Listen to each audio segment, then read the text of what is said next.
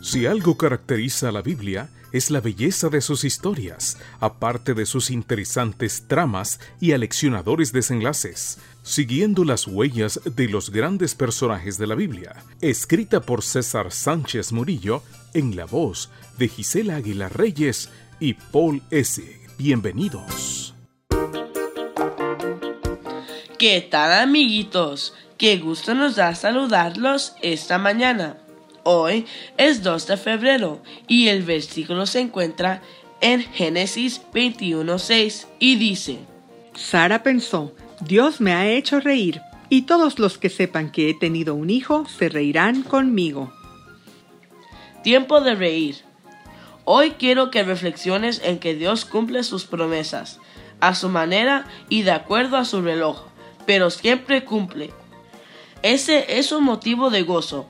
De hecho, nosotros, que vivimos poco antes de que Jesús regrese por segunda vez, tenemos la ventaja de estudiar la historia del mundo y darnos cuenta cómo Dios siempre ha cumplido su palabra. Solamente falta el desenlace de los últimos acontecimientos de la historia del mundo que culminarán con el regreso de Jesucristo.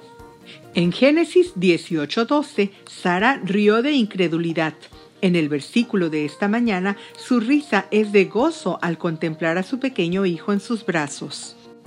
Los padres de Isaac estaban muy contentos por el bebé. Además, rebosaban de alegría porque ahora tenían la certeza de que efectivamente serían padres de una nación, de la cual posteriormente nacería el Salvador del mundo. Los padres de Isaac esperaron 25 años, mucho tiempo, sin embargo, la recompensa no solamente sucedió al final de ese tiempo, sino durante los 25 años. ¿Por qué? La razón es que durante ese tiempo su fe y paciencia se fortalecieron, pues, a pesar de sus vaivenes, dependieron de Dios y prevalecieron en el pacto.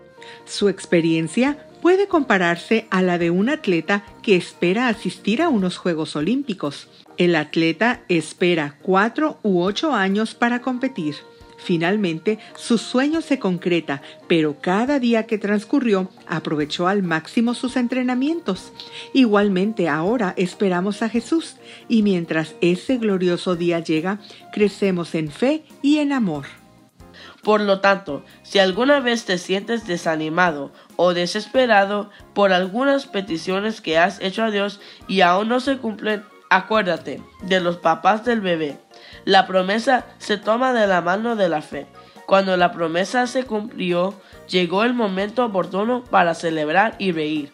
Un gran banquete se llevó a cabo en ese hogar. Los días de lamento e incertidumbre quedaron atrás. No puedo imaginar cómo será el banquete y la alegría de quienes participemos con Dios en la inauguración del reino eterno. Que hoy tengas un excelente día. Hasta mañana.